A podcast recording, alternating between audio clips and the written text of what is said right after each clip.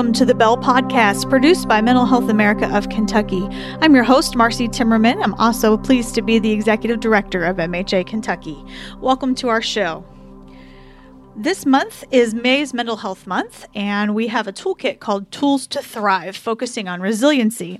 We have a couple of handouts that we will put in the show notes showing supporting others, creating healthy routines, and it even has a worksheet to help you do that, eliminating toxic influences, owning your feelings, connecting with others, and finding the positive after a loss. When we developed this starting about a one year ago at the national level, we had no idea COVID 19 would be here, but resiliency has an interesting place in the COVID 19 narrative. And I'm happy to introduce our guest today, Gretchen Hunt. She has worked with many different types of groups who are underserved and underrepresented populations in our state of Kentucky. And she is going to be talking a little bit about resiliency. And she did do this by phone, so please excuse the audio. But we hope you'll enjoy today's episode. So, my name is Gretchen Hunt, and I serve as Development Director at the Backside Learning Center. We're a nonprofit located on the backside of Churchill Downs, and our mission is to build community and enrich the lives of equine workers and their families. Prior to that, I've spent nearly two decades advocating on behalf of survivors of violence and other marginalized communities including immigrant communities, um, in a variety of nonprofit and government settings. And lastly, I've done a few things outside of that. Um, I ran for office six years ago for the state house and have been involved with Emerge Kentucky, which is a leadership training program for women running for office. Thank you for sharing that part. We decided to discuss resilience as part of our our mental health month, May is mental health month, and Tools to Thrive, our new toolkit, actually talks about many aspects of resilience. But I know that in your many years of work with all kinds of populations, you've seen resilience firsthand. Um, and I know you give a talk on that regularly, so feel free to talk as long as you like about it. But I was wondering, first of all, like, what is resilience? It's a big word, and not everyone in our audience is familiar with what it really is. I think of resilience as a muscle. Um, it is something that we all have inside of us, and we have to nourish it and stretch it and grow it. And so I think it's an asset that each of us possess. It's certainly malleable. Um, as you know, in the interest of full transparency, we talked about doing this resiliency talk maybe a month or so ago. I was gung ho, and then I hit a little bit of a wall and thought, you know, I can't speak authentically to this right now. I don't feel that I have that muscle strong. Mm. And then a couple weeks later, I felt like, okay, I've done some work. I'm bouncing back. I can do this talk again. So to me, it's just a little bit of that. But beyond it, resiliency is the ability really to frame any situation that we encounter and to the best of our ability decide our response to it. We certainly cannot control all the factors. There are a lot of systemic forces, particularly the more marginalized we are by race, gender, sexual orientation, poverty, disability. Um, you know, resiliency looks different, but I do think that it's a muscle that everybody has, and it's an ability to both bounce back from difficult situations and to reframe situations that we all will face at times in our lives thanks for pointing out that there are things that we can't control. I think that within the world of COVID 19 right now, but also our grander scheme is to have these available all the time. Um, so even if it's not the pandemic when you're listening to us, it is definitely something that we can always practice. And I think that is important to step back and have that moment where you recognize that you can choose how you react to a situation. Um, even though you can't always fix the situation, right? Is that something that resilient people do? Um, it is, and I think that you know we can do a lot of things as a community to enhance resiliency. You know, it's a buzzword right now, um, but I have seen, for example, when I worked in the Office of the Attorney General and we created the Survivors Council. It was the first of its kind in the nation, and it was um, several survivors of all different crimes who were choosing to act and we're given the space more importantly systemically government gave them the space to sit at the table and transform their experiences of suffering of you know confronting problems with the justice system inequality um, bad outcomes on cases or lack of prosecution on cases and they could transform it into something that was positive. And by that i mean that they were able to sit around a table and create resources for crime victims, weigh in on trainings, and do really practical things. So, to me, resiliency is also something that we can foster at the community level. And so, um, there are ways that we can build that up, not just within ourselves, but within institutions and communities. So do you mind sharing with us some of those ways and ideas that you have? I'd love to hear. yeah, so I think, you know, like any of us, the first work is that we do that work with ourselves. Um, so I often pair resiliency with the ability to take risks. And, you know, I'm an attorney by training. I like to have control over a situation. I like to have a plan. um, I like to take very calculated risks. And so six years ago, when I ran for office, that was really outside of my comfort zone there was a risk of failure, but I didn't really face it. And then when I lost, you know, I got 43 percentage points, right? So uh, it was stark reality, big on the TV screen. I did not win. Um, and that was a hard moment. But what I found from that experience was it was exhilarating afterwards because I thought, you know what? And, and that was not the same. That's not the same as surviving a crisis or anything, but there was still a resiliency lesson in there that sometimes we need to nurture resiliency in areas where we take risks and grow. Um, and so the first work I think with resiliency is to do that. Then there's the second level, which I've learned so much about from survivors that I've worked with, which is about how do you create resiliency? I've seen that fostered through groups. Um, so the Survivors Council is one example.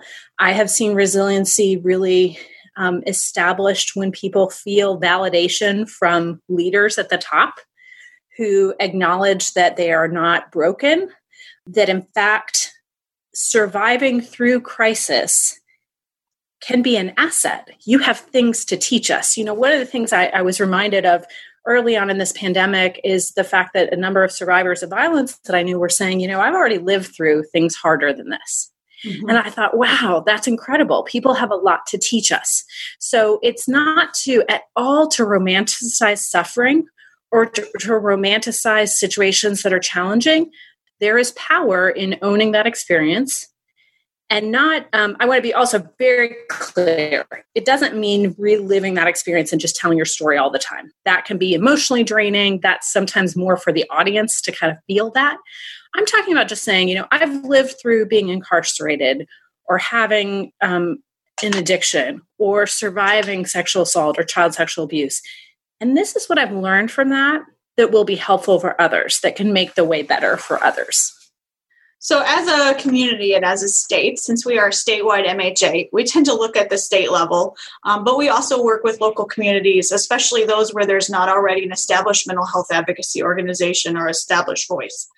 So, are, are there any tips you would have for us as an organization or our audience members who are who we consider part of our membership for building that kind of resiliency from a mental health standpoint at the community level, especially um, as we look at our more rural communities where that might be something that you know they're they're impacted more heavily by COVID nineteen. So, I would love to hear what you have, especially for rural. But if you have any other general ideas. Yeah, I mean, I think the first reality is to not see people as problems or to not see people as the worst thing that has happened to them. Um, of course, my sisters and brothers, friends, colleagues who work in Eastern Kentucky, rural communities know that they are often stereotyped and seen as um, the same as my friends who live in. Um, you know the west end of louisville or communities that have been redlined and subject to a lot of racial inequality so it's about again finding what are those community assets and those strengths mm-hmm. so i really love right now that the governor is emphasizing the actions that people are doing on the ground and kind of flipping our scales of who we think of as really valuable labor force participants mm-hmm. and i think the same of communities that have gone through historical and repeated crises you know tornadoes slavery inequality redlining racism how do you still look at how people survived and the really concrete ways. Was it that church women in an organization um, got together and provided support? You know, a lot of communities, as you know, don't regularly access our community mental health centers. Mm-hmm. So, what have been ways that people have worked on mental health and well being that can be used. Um, and the last thing I'll say is that, you know, there's research that communities that go through crises do have downturns, but they also have resiliency factors that bounce up. So, you know, there are going to be things that we learn. One of the things I think of right now is just the incredible amount of networking and collaboration that's happening the altruistic acts you know people looking out for their elderly neighbor and asking about groceries or you know trying to connect with the kid who lacks a computer we've been doing that at the backside learning center so how do you carry on those resiliency traits of looking out for each other after this crisis is over. And for you all, you're the experts in this field. So talk about the work that you're doing every day and how that helps afterwards. I think it's going to be really important for us to say, look, here's what we're learning right now. How do we concretely keep keep that muscle going after this is over or whatever the new normal is? Yeah, it's important to focus on that new normal. I think I don't think things are going to go back to snapping back to the way they always were, right? Mm. And that's okay because we all are learning from the situations at hand, right? You had mentioned there are some community resiliency factors. Are there specific resiliency factors that come to mind um, that the community level might have, for instance, like a news outlet or something like that? Yeah, I mean, I think factors are if people already have strong social bonds. So, um, you know, we know that on a on a protective level for families, that means you know stable parent and and some other supportive factors. But you know, I think it's each community. I really think it's super culturally specific. You know, I think of our community on the backside. They are overwhelmingly immigrants from Mexico and Guatemala. By strict education measurements, they are third to sixth grade education. Their kids, of course, are going to college and succeeding in school in spite of those odds. Um, but there are a lot of assets in that community. You know, people figure out an informal way to structure childcare, probably even during this epidemic, mm-hmm. um, to collaborate in a communal fashion. So it really is looking at each community. And I think that um, part of it is from the dominant culture and those of us in positions of power to ask people and it's the same as if when I was a lawyer working with survivors of domestic violence, what has worked for you in the past? You know, what have you done that has worked mm-hmm. to bounce back? You know, when you were getting up every morning to make breakfast for your kids, when you were in an argument and getting emotionally battered all last night, what got you up that next morning? Mm-hmm. Um, so to recognize those strengths. So again, I can't stress that enough. You know, we're seeing resiliency in countless ways. Lastly, I will say that resiliency doesn't mean you are 100%. Just in the same transparent way that I said, you know, I was feeling okay and I have a lot of privilege. I can work from home safely right now. I have groceries. Neither of us have been unemployed. You know, there's a lot of factors that keep me safer. Mm-hmm. But even still, we all hit those. So resi- resiliency doesn't mean you're you're 100%. It just means you're working towards that. You're working towards whatever the situation is seeing what's worked for you, strengthening that, and going. And then for leaders and policymakers to look at communities in terms of what assets do they possess rather than being problems to solve. At MHA, we strongly support the peer support model of mental health where we have peers at the table, nothing, you know, nothing about me without me. I think you hear that, I'm sure, with a lot of other groups as well. And we would strongly advocate for that at the local level and the state level, especially um, the state level, you know, there's a seat for a peer on the Medicaid TAC, which we think is really important. Um, not necessarily a mental health peer, but someone who is on Medicaid actually mm-hmm. getting it as a table as a seat at the table. We find those kinds of structural things good, and, and you're right; those do do strengthen our resiliency overall because we can look to that person. What works for you? Um, yeah, and I'm hearing also from you that framing the, the situation in a strengths based conversation seems to be really crucial um, to all of us. And I think that's good for just mental health practice in general. So thanks for sharing that as well. At Backside Learning Center, uh, what kind of things from a mental health standpoint do you see that you all are seeing or experiencing or promoting? Yeah, so a couple things, and we were just having a discussion because there are a lot of gaps that our community faces um, language gaps, um, eligibility for certain mental health services and health insurance. There are a lot of gaps in our community. There are very few Spanish speaking therapists in the community. You know, there's sometimes cultural resistance. We already had a community. If I think about the a lot of the men that will be returning back just in less than a week to the track when the track opens back up again. A lot of them are single. They're far away from families in other states or, or uh, sorry, in other countries. there's a lot of social isolation. You know, there's a lot of men who may suffer quietly. So I think about that in addition to other stresses that our families face. So we try to really build community. That's the core of our mission. And so we do that in a lot of ways, just reaching out to people. Right now it's virtually. So we're we're really gonna have to figure out how to do that. Cause, you know, I'll tell you, yesterday I was looking at pictures. We're doing Kentucky Gives Day next Tuesday for the Backside Learning Center, and I was looking for pictures. And it was really a bit of grief to look at all the pictures of us physically gathered together. Think about, wow, that's going to be a while. And yet we we connect people first and foremost to us, to circles of support. Then we also do the concrete referrals to mental health services. We do things like our uh, family resource coordinator, Mariah Garcia does mindfulness with our kids in our after school program. You know, we begin with mindfulness each time. Uh, right when COVID happened, she did a, a short meditation video with folks. So we try to tap into again those muscles. And i will say we have included those from prior to this. So again we're tr- we're sort of saying to people okay now's the time you want to exercise that and and work on it. But i will say that immigrants and refugees are groups that really could use a lot more structural mental health and well-being resources agreed and, and we are working to do that i don't know if you knew about our partnership with family community clinic we have mm-hmm. the free mental health services there for those who are uninsured and they do have interpreters on site so just to m- remind folks of that. Um, that's a wonderful service that we have. We had Dr. Weinstein on the podcast a couple of episodes ago, so um, talking about that service, and it will be opening up soon. I hope um, as soon as it can be done safely, of course, for everybody involved.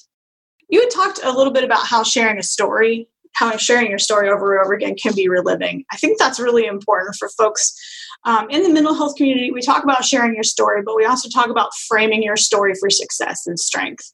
Um, does that kind of resonate with what you were talking about, or do you have examples of that being done well? Absolutely. So I think that, you know, on the one hand, those of us who work in fields of, you know, I work with a community that, that, um, checks a lot of boxes of poverty, you know, first generation immigrant, um, a lot of these boxes that we check off for grants. Um, in your setting, folks may have moved through very traumatic mental health experiences um, or traumatic experiences of, of sexual assault, child sexual abuse, other crises.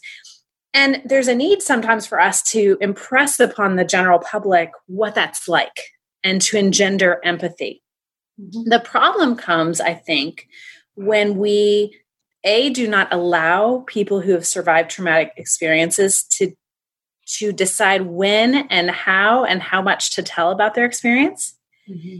and b we almost create a structure where people feel like their only value is when they tell that story. So here's what i would say a couple of things. One it is what you talked about how you frame the story but it's also the decision of the people who are asking for the story to structure it in a way that's really about consent and that's really about recognizing that that person has expertise and can talk about a lot of things. So, in other words, someone could say, I have survived child sex trafficking, period, not say any details or anything about that, and say, I really then know DCBS, child welfare, mental health counselors. Here are some kinds of questions that you could ask to a child that might let them feel comfortable to tell you what's going on. Mm-hmm. And let me share one experience when I worked with a doctor or nurse and they asked this question and it shut me down. That seems categorically different than someone saying, This is the harm that happened to me. And it's not to say they can't, but there are ways that people can share parts of their stories that inform, that aren't just what we think about as almost re exploiting the survivor or re exploiting someone or, you know, walking in their shoes, because that can be very taxing. Mm-hmm. Second thing I want to say is the more people we have sharing their stories, I think that's healthier because you also, you know, you mentioned on that one board that there's one person who receives Medicaid. I would suggest that we start making our boards and our committees more representative of people who have lived through difficult things. If we can make our services and our policies accessible to those folks, we'll help everybody like me. But if you have more people t- telling their stories, there's also not that kind of pressure on an individual person to be the one spokesperson for an issue mm-hmm. or to carry that weight. So I have seen those two ways. If you really clearly set it up. And at, when we were um, working with the Survivors Council, we came up with a list of suggestions if people give a talk, um, that they have a support person with them, that they're able to really ask questions, to make decisions about if people are going to repost what they say or take pictures or not. So I think it's really just breaking it down and almost walking the individual through what is that going to look like and how do you have choices all along the way.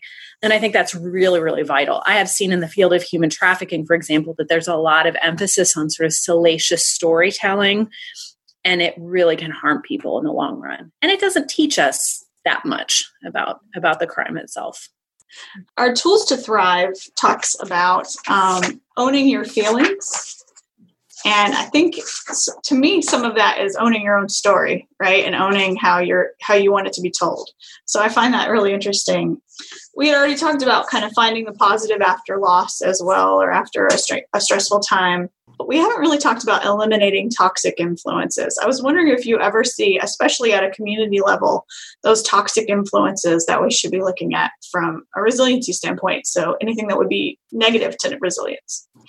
Part of it is is really glossing over that people are differently positioned. So not everyone structurally has the same ability to just say, I'm going to work on resiliency today. You know, it's a privilege to have some of that space to work on it.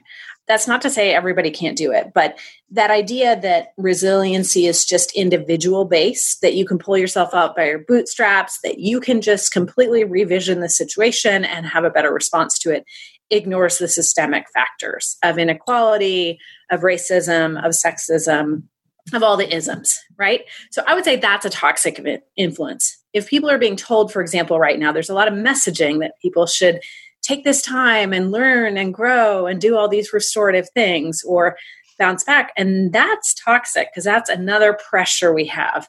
You have to look at resiliency as on the individual level, the community level, governmental level, and really realize what things help resiliency. It sure helps resiliency to have access to free yoga. It sure helps resiliency to be able to call a therapist. It sure helps resiliency to have childcare. You know, it sure helps resiliency if you're a middle aged man who really doesn't have a good social network to be able to bond with a group of folks that you work out with you know um, so those are the concrete things that help support it. So i think it's toxic if you just depend on the individual themselves yeah. to entirely be resilient. Um, and then i think the other toxic part is or the the misperception that resiliency means everything's going to be happy and great so it's an expectation. Resilience, resiliency just means, I think at its core, you're willing to put one foot in front of the other. You're willing to take that tiny next step.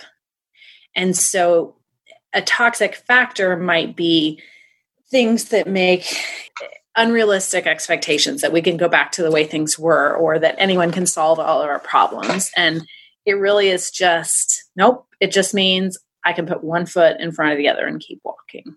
You know, our governor saying, you know, we'll get through this together. That's sort of that resiliency cultural statement that we will do it. We don't know what it looks like, but we're going to take one step at a time. And I will say, as a as a shout out to the governor, I think he's modeled resiliency in many ways. So he's been very transparent, talking about how he has dealt with um, anxiety himself, um, going for walks with his dog. He's been very transparent about ups and downs and he's repeatedly messaged and then he's making the decisions to bring on mental health experts or address those needs. So i think he's modeling that from the top down. Agreed. And when he was open about not feeling great that was something that all of us mental health folks were like oh thank goodness someone is talking about it right? Um, so yeah that's an awesome point. Appreciate it. Is there anything you would like to add at the end here that we hadn't addressed before folks should definitely look at our resilient beautiful, strong backside community of workers and their families who support the horse racing industry that we love and hold so dear in Kentucky, and to just really think about the people behind the scenes who make that possible and do things to support their well being and to ensure that they can thrive. So you can check us out at um, our website. It, that would be great if it could be included, um, or just look up the Backside Learning Center. And you're also available on Facebook, is that right? Or? We are. We're on all the all the platforms, so definitely follow us. All right, and then Kentucky Gives Day shout out both Mental Health America of Kentucky and Backside Learning Center are participating in Kentucky Gives Day on May 12th. We're hoping that you will give to both of our organizations. Thank you, Gretchen. And thank you for listening to this episode. One note about Kentucky Gives Day it is on Tuesday, May 12th. You can find both of our organizations, Backside Learning Center and Mental Health America of Kentucky, at kygives.org. We will have that link in the show notes as well. Thank you to Jennifer Longworth of Bourbon Barrel Podcasting for her sound editing skills. Thanks to Adam Sovkoplas for the bell theme music. Thank you for listening. Remember, there's no health without mental health. We hope you'll take care of yours. You can find the toolkit and more at mhaky.org.